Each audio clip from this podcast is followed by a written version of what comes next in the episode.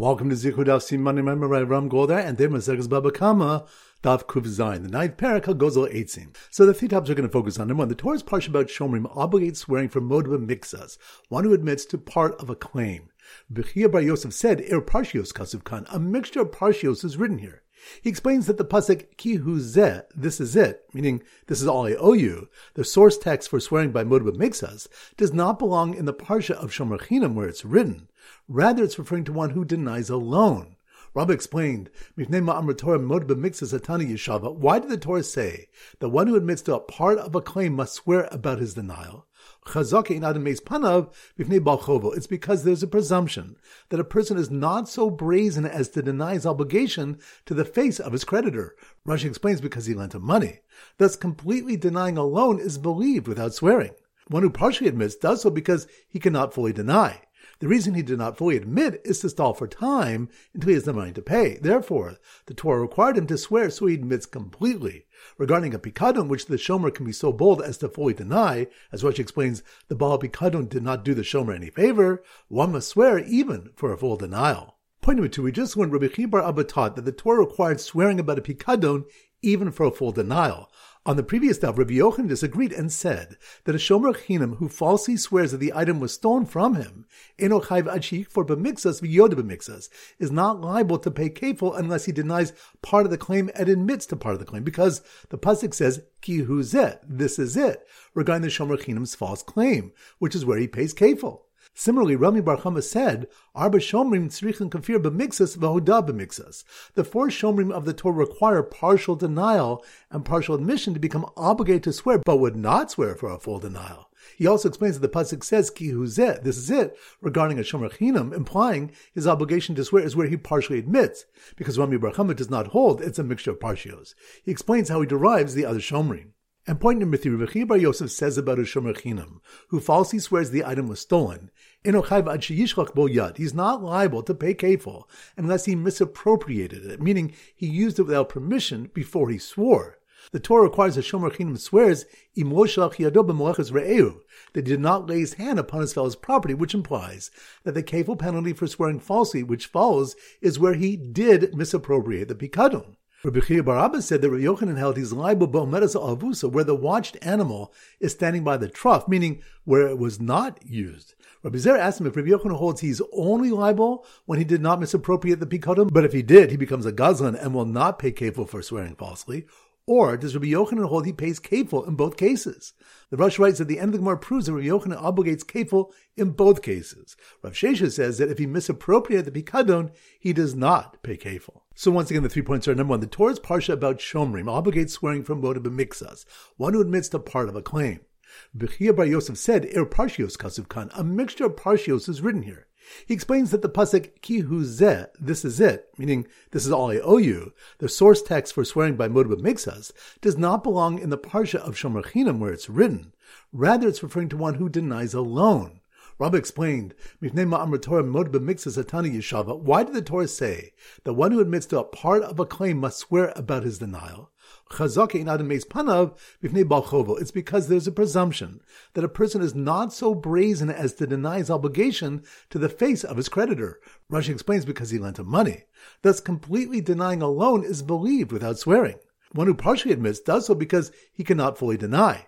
The reason he did not fully admit is to stall for time until he has the money to pay. Therefore, the Torah required him to swear so he admits completely. Regarding a pikadon, which the shomer can be so bold as to fully deny, as Rashi explains, the Baal Pikadon did not do the shomer any favor, one must swear even for a full denial. Point number two, we just learned Rabbi Chiya bar Abba taught that the Torah required swearing about a pikadon even for a full denial. On the previous daf, Rabbi Yochanan disagreed and said that a shomer chinam who falsely swears that the item was stolen from him, eno chayv ad sheyikfor b'miksas v'yoda b'miksas, is not liable to pay kefil unless he denies part of the claim and admits to part of the claim, because the pasuk says Ki Hu Zeh, this is it, regarding the shomer chinam's false claim, which is where he pays kefil. Similarly, Rami Bar Chama said, Arba Shomrim tzrichen kafir b'miksas v'hoda b'miksas. The four Shomrim of the Torah require partial denial and partial admission to become obligated to swear, but would not swear for a full denial. He also explains that the pasuk says ki hu zeh, this is it, regarding a shomer chinam, implying his obligation to swear is where he partially admits, because Rami Bar Chama does not hold it's a mixture of partios. He explains how he derives the other shomrim. And point number 3, Rabbi Bar Yosef says about a shomer chinam who falsely swears the item was stolen, he's not liable to pay kefil unless he misappropriated it, meaning he used it without permission before he swore. The Torah requires that shomer chinam swears that he did not lay his hand upon his fellow's property, which implies that the kefil penalty for swearing falsely, which follows, is where he did misappropriate the pikadon. Rabbi Chia Bar Abba said that Rabbi Yochanan held he's liable ba'omedas ha'avusa, where the watched animal is standing by the trough, meaning where it was not used. Rabbi Zera asked him if Rabbi Yochanan holds he's only liable when he did not misappropriate the pikadon, but if he did, he becomes a gazlan and will not pay kefil for swearing falsely. Or does Rabbi Yochanan hold he pays kefil in both cases? The Rosh writes that the end of the Gemara proves that Rabbi Yochanan obligates kefil in both cases. Rav Shesha says that if he misappropriated the pikadon, he does not pay kefil. Alright, so now we go to our siman daf Kuf Zayin, and our standard siman is couscous. Couscous is a staple food in North African cuisine. It's made from tiny granules of semolina flour. So couscous is the siman. So here goes. The couscous restaurant owner, who was Modba, makes us to his creditor because he was not so brazen to deny the whole loan to his face, overheard 4 shomrim seated at a table eating couscous say that they only swear when they are modib and mixas. When a shomer chinam came forward to pay him kefil after he falsely swore the couscous supplies he was watching were stolen, when in fact he had used them to make his own couscous. Once again, slow motion. The couscous restaurant owner, couscous, that must be on daf Kuf Zayin. The couscous restaurant owner, who is modib and mixas to his creditor because he was not so brazen to deny the whole loan to his face, which reminds us, Rabbi explained, why did the Torah say that one who admits to a part of a claim must swear about his denial? It's because there's a presumption that a person is not so brazen as to deny his obligation to the face of his creditor. Rashi explains, because he lent him money. Thus completely denying a loan is believed without swearing. So the couscous restaurant owner, who was modib mixes to his creditor because he was not so brazen to deny the whole loan to his face, overheard 4 shomrim seated at a table eating couscous say that they only swear when they are modib mixes, which reminds us, Rabbi Chia Bar Abba taught that the Torah required swearing about a bikadon even for a full denial. Rabbi Yochanan disagreed and said that a shomer chinam who falsely swears that the item was stolen from him, he's not liable to pay kefil unless he denies part of the claim and admits the part of the claim, because the pasuk says ki hu zeh, this is it, regarding the shomer chinam's false claim, which is where he pays kefil. Similarly, Rami Bar Chama said, Arba shomrim srichin kafir b'mixas v'hodav b'mixas. The 4 shomrim of the Torah require partial denial and partial admission to become obligated to swear, but would not swear for a full denial. So, the couscous restaurant owner, who was modib b'mixas to his creditor because he was not so brazen to deny the whole loan to his face, overheard 4 shomrim seated at a table eating couscous say that they only swear when they are modib b'mixas. When his shomer chinam came forward to pay him kefil after he falsely swore the couscous supplies he was watching were stolen, when in fact he had used them to make his own couscous, which reminds us, Rabbi Chia Bar Yosef says about a shomer chinam who falsely swears the item was stolen, he's not chayiv to pay kefil unless he misappropriated it, meaning he used it without permission before he swore. The Torah requires that shomer chinam swears that he did not lay his hand upon his fellow's property, which implies that the kefil penalty for swearing falsely, which falls, is where he did misappropriate the pikadon. Rabbi Chia Bar Abba said that Rabbi Yochanan held he's liable ba'omedas ha'avusa, where the watched animal is standing by the trough, meaning where it was not used. So once again, the couscous restaurant owner, who is modib mixes to his creditor because he was not so brazen to deny the whole loan to his face, overheard 4 shomrim seated at a table eating couscous say that they only swear when they are modib mixas. When his shomer chinam came forward to pay him kefil after he falsely swore the couscous supplies he was watching were stolen, when in fact he had used them to make his own couscous. Alright, so now it's time for 4 Blabach Chazara. Daf Kuf Gimel, so the Siman Daf Kuf Gimel is Kugel, and we use Yerushalmi Kugel. So here goes. The land seller enjoying his Yerushalmi Kugel, Yerushalmi Kugel, that must be more Daf Kuf Gimel. The land seller enjoying his Yerushalmi Kugel, while refusing to write a second star for the buyer who falsely claimed that he bought the field on the Reish Galus's behalf, which reminds us, if a buyer declared untruthfully that he bought a field on the Reish Galus's behalf, to discourage potential protesters, we do not force the seller to sell it a second time, meaning he doesn't have to write him another document identifying him as a true owner. although the buyer can argue that the seller understood that he only claimed to purchase for the Reish Galusa as a security measure and realized the buyer wanted a second shtar, the seller can respond that he thought the buyer arranged with the Reish Galusa to write a shtar for him. So the land seller enjoying his Yerushalmi Kugel while refusing to write a second shtar for the buyer who falsely claimed that he bought the field on the Reish Galusa's behalf, packed up some Kugel for the Gazlan on his way to Madai to bring payment to the victim after he had sworn falsely and only later confessed, which reminds us, the next Mishnah states, Hagozos Chavero Shava Pruta, one who robs from his fellow the value of a Pruta, Vinishbolo, and then he swears falsely to him, denying the robbery, but later confesses and is chayv to pay the principal and an additional fifth and bring a Karban Hasham. He must bring the payment after him even to Madai. He cannot give it to the victim's son nor to his own shaliach, but he may give it to his shaliach a basin, which is a takana enacted to encourage his repentance. So the land seller enjoying his Yerushalmi Kugel while refusing to write a second shtar for the buyer who falsely claimed that he bought a field on the Reish Galusa's behalf, packed up some Kugel for the Gazlan on his way to Madai to bring payment to the victim after he had sworn falsely, and only later confessed, and served Kugel to the five people waiting to be paid by the thief who stole from one of them but did not remember who, which reminds us, it was taught in the Mishnah, Gazla Echad Mechamisha, one who robbed one of five people, Ve'eniyah de'ezman, but he doesn't know which one of them it was, and each of them claims it was he. Rabbi Tarfon says, Meniach Gazel Benehu Mistalik, he places the robbed item between them and removes himself. Rabbi Kiva says, this is not the derech to remove him from Havera.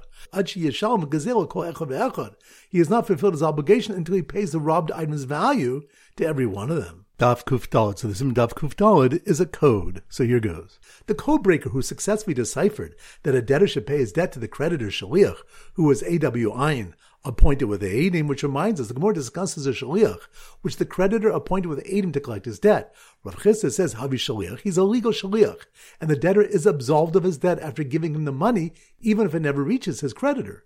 Rav says he's not a legal shaliach, since the creditor never instructed the debtor to give him the money. So the codebreaker who successfully deciphered that a debtor should pay his debt to the creditor shaliach, who was A.W. Ayin, appointed with Eidim, but that a shomer should not send money back for the depositor with someone who only has a symbol proving he's the owner shaliach, which reminds us, Rav Yehuda quoted Shmuel, Ein Mishochem Maos B'diokani, a shomer should not send money back for the depositor with someone who only has a symbol proving he's the owner shaliach.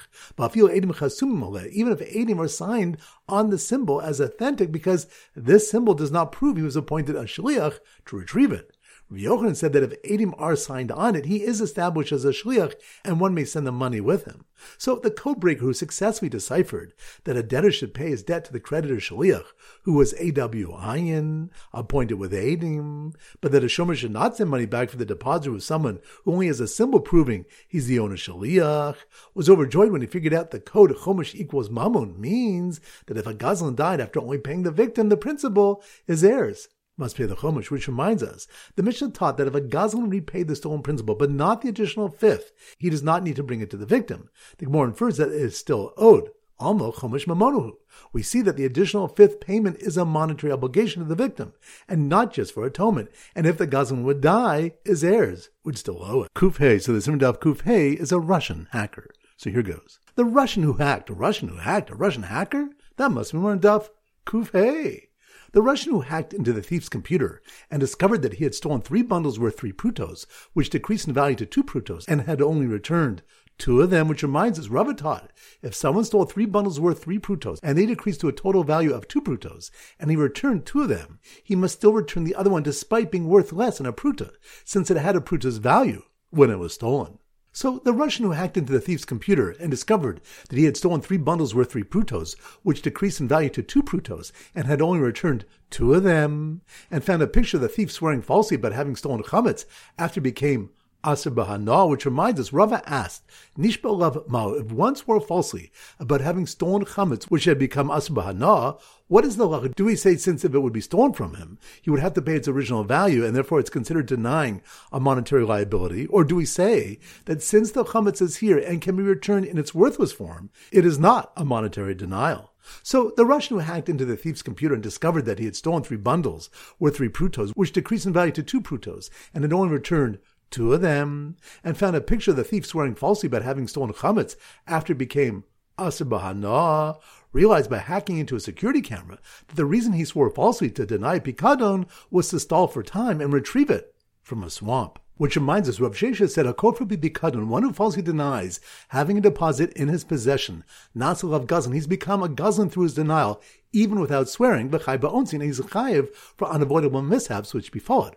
Rami Bar Chama challenged him from a Mishnah which lists someone who swore falsely to deny Pikadon as someone who is Chashud al-Shvu, a suspect in regard to oaths. According to Rav Sheshes, he's considered a Gazlan who's disqualified from swearing through his mere denial, even without swearing. The Gemara answers that the Mishnah's cases where the Pikadon was in a swamp, and his denial was not to steal it, but to stall for time until he retrieves it. When he denies a Pikadon in his possession, he is immediately considered a Gazlan. Daf Kuf Vav. So the Simon Daf Kuf Vav is a tightrope walker walking a fine line, a cove. So here goes. The tightrope walker, that must be on Daf Kuf Vav. Cove, line, walking a fine line. The tightrope walker who told two Adim standing on the platform that it was too late to testify against him since he already swore in denial to a claim im-based, and which reminds us, Rav Huna said in Rav's name, if one says to his fellow, Mana libi yadcha, a mana of mine is in your possession, and the defendant denies it and swears, and afterwards Adim testify against him, he's pater from paying, because the pasuk says, V'lakach ba'alav lo yishalem, and its owner shall accept it, and he shall not pay, which teaches, Kaven shekibu habalim shavua, shuv ein mashal mamun. Once the owner has accepted a shavua, the defendant no longer pays money.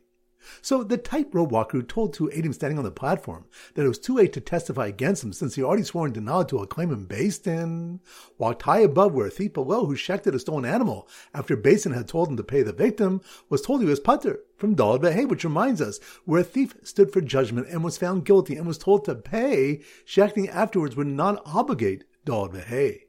So the tightrope walker who told two Adim standing on the platform that it was too late to testify against him, since he already swore in denial to a claim, im-based-in, walked high above where a thief below who shechted a stolen animal after Basin had told him to pay the victim was told he was pater from Daled V'Hei, and saw a shomer refuse to take an oath when his little son claimed he had given the shomer his little balancing beam to watch, which reminds us of Brisa Darshan's the pasuk, Ki yiten ish, if a man shall give someone a pikadon, teaching, ein asinas katan klum, a minor's giving of a pikadon is nothing, meaning a shomer would not swear about such a pikadon nor pay kefal for tolan tainas ganav. All right, so now it's time to conclude with our pop quiz of 10 questions. Number 1, which stuff did we learn? A garment which was dyed with klipe orla should be set afire, proving chazusa milsi, appearance is considered a significant matter. That's on Daf Kufal. Good number 2, which daf do we have malchus whether a shaliach for a creditor that was appointed with Adim is considered a legal shaliach? That's on daf Kufdal. Good number 3, which did they learn about Amoraim who hold that the laws of Shomrim require hoda b'mixas? That's on daf Kufzayin. Good number 4, which did they learn about wood does not have kedusha shvis since its benefit and consumption do not coincide like food? That's on daf Kufhav. Good number 5, which of the one the reason why one who is moda b'mixas must take a shavua? That's on daf Kufzayin. Good number 6, which daf do we learn a thief who shechs a stolen animal after being found guilty in Basin is pater from Daled V'Hei? That's on daf Kufvav. Good number 7, which daf we discuss what the din is when one swears he did not steal chametz, which is now worthless? That's on daf Kufhei. Good number 8, which that when according to Rabbi Chiya Bar Yosef, a shomer chinam who was tolan tainas ganav is not chayiv to pay kefil unless there was shlichus yad. That's on daf Kufzayin. Good number 9, which daf to malchus what is done if a gazlan robs someone from a group of 5 and can't remember who he robbed? That's on daf Kuf Gimel. Good number 10, which that when the Rav holds that one who swears falsely to deny a claim and then is disproven by Adim is exempt from paying. That's on daf Kuvav. Excellent. That concludes today's year. This is Rabbi Ram Goldhar from Zichu, wishing you a great day and great learning.